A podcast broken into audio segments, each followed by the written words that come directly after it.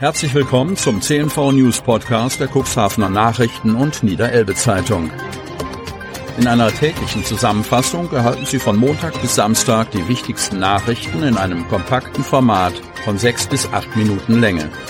Am Mikrofon Dieter Büge. Sonnabend, 30. Dezember 2023. Feuerwehrleute aus dem Cuxland kämpfen gegen das Hochwasser. Kreis Cuxhaven. Die Hochwasserlage ist in einigen Regionen Niedersachsens weiterhin kritisch. Neben der Bundeswehr sind auch die Kreisfeuerwehrbereitschaft Cuxhaven Ost, Landhadeln, mit 193 Kräften, wie bereits gestern berichtet, sowie die DLRG Ortsgruppe Cuxhaven im Einsatz. In Niedersachsen sorgt das Hochwasser vielerorts weiterhin für hohe Pegelstände und eine angespannte Lage. Oft stagnieren die Pegel auf hohem Niveau. Die Innenstadt von Pferden stand am Freitag zu großen Teilen unter Wasser.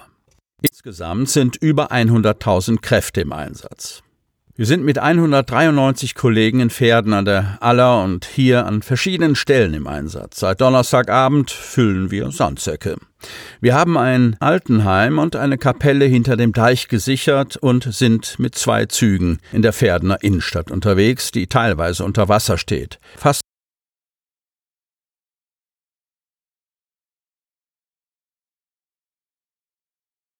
Daniel Weber, Pressesprecher der Kreisfeuerwehrbereitschaft Cuxhaven Ost, das Einsatzgeschehen am Freitag zusammen. Ein Zug besteht aus etwa 30 Einsatzkräften. Wir wurden am Donnerstag um 13 Uhr alarmiert und rückten um 15.30 Uhr aus. Bis 18.30 Uhr war die gesamte Kreisbereitschaft vor Ort, so Weber. Der Einsatz wird voraussichtlich bis Sonnabend dauern. Dann wird entschieden, ob weitere Unterstützung benötigt wird. Wenn ja, wird am Sonnabend die Kreisfeuerwehrbereitschaft der Stadt Cuxhaven ausrücken, um die Kräfte vor Ort abzulösen, erklärte Pressesprecher Weber. Weber schätzte die Lage am Freitagmittag als sehr ernst ein. Die Pegel sind am Freitagvormittag sehr schnell angestiegen und es ist etwas Hektik aufgekommen, weil an vielen Stellen gleichzeitig gearbeitet werden musste. Wir können die Sandsäcke gar nicht so schnell füllen, wie sie gebraucht werden.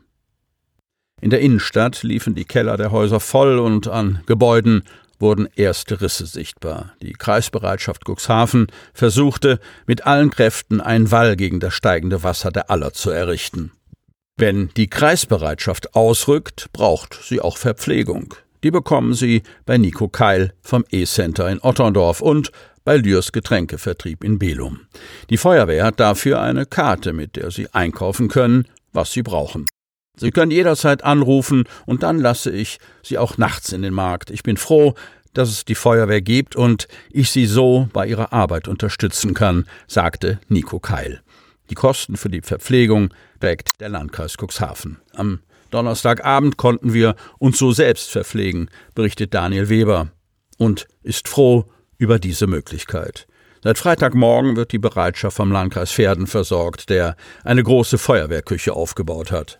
Die Deutsche Lebensrettungsgesellschaft Cuxhaven wurde bereits am Mittwochabend für den Hochwassereinsatz angefordert. Eine Wasserrettungsstaffel ist mit sechs Mitgliedern, dem Gerätewagen Wasserrettung und dem Mehrzweckboot Kugelbarke zum Treffpunkt des DLRG Landeseinsatzzuges Nord aufgebrochen, um im Heidekreis andere Einheiten abzulösen. Wie die Ortsgruppe Cuxhaven mitteilte, waren zwei weitere Einsatzkräfte in beratender Funktion für die Behörden in Hodenhagen im Bereich der Gefahrenabwehr tätig. Zwei Fahrer ohne gültigen Führerschein. Kreis Cuxhaven. Am Donnerstag gegen 15.45 Uhr kontrollierten Beamte der Polizei Geestland einen 35-jährigen Nordenhammer auf der Autobahn A27 im Bereich Schwanewede. Der Mann war mit seinem Mercedes-Benz in Richtung Walsrode unterwegs. Bei der Kontrolle wurde ein Führerschein von einem Nicht-EU-Staat vorgelegt, der nur für eine begrenzte Dauer in Deutschland zum Führen von Kraftfahrzeugen berechtigt. Diese Frist war bereits überschritten, weshalb ein Strafverfahren wegen Fahrens ohne Fahrerlaubnis eingeleitet wurde. Außerdem wurde festgestellt, dass die Haftpflichtversicherung des Autos bereits erloschen war. Die Kennzeichen wurden vor Ort entsiegelt und die Weiterfahrt untersagt, teilte die Polizei mit. Knapp eine Stunde später, gegen 17 Uhr, erfolgte auf der A27 im Bereich Hagen die Kontrolle eines Kleintransporters. Dieser wurde von einem 29-jährigen Mann aus der Stadt Seelze gefahren. Der Mann zeigte einen ausländischen Führerschein vor. Eine Überprüfung ergab, dass es sich dabei aber um eine Fälschung handelte.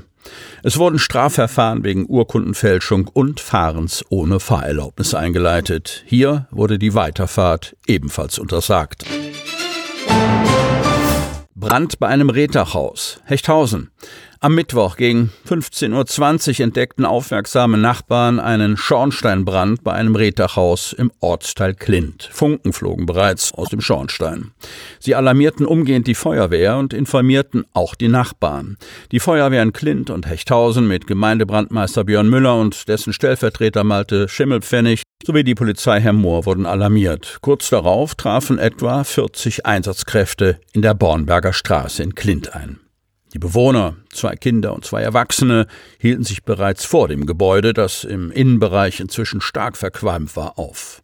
Umgehend wurden Schlauchleitungen von wasserführenden Fahrzeugen und über lange Wegstrecken verlegt. Die Bornberger Straße wurde voll gesperrt. Unter schwerem Atemschutz betrat ein Trupp mit einer Wärmebildkamera das Gebäude, um die Temperatur am Schornstein und der Umgebung zu messen. Am bereits rot glühenden Ofenrohr war die Temperatur sehr hoch. Die Temperatur in den Wänden war zunächst nicht bedrohlich.